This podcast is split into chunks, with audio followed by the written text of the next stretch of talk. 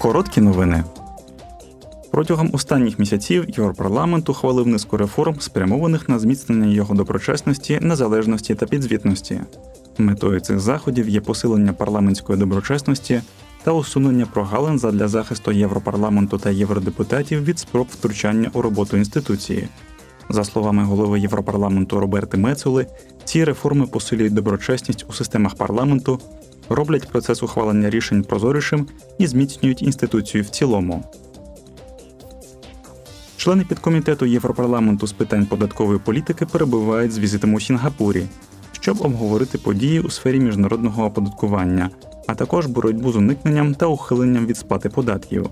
Згідно з порядком денним, вони проведуть зустрічі з різними депутатами парламенту Сінгапуру.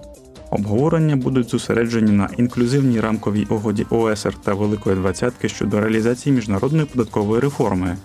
Темою обговорень також будуть зусилля Сінгапуру у боротьбі з уникненням та ухиленням від сплати податків. Члени комітету Європарламенту з питань бюджету перебувають з візитом у Мозамбіку для встановлення фактів. Метою цієї поїздки є оцінка найнагальніших потреб країни в плані фінансової підтримки. Євродепутати зустрінуться з представниками місцевих органів влади та депутатами парламенту. Вони також проведуть зустрічі з гуманітарними партнерами, а саме установами ООН, представниками Світового банку та європейських агентств, які реалізують програми, що фінансуються Європейським Союзом.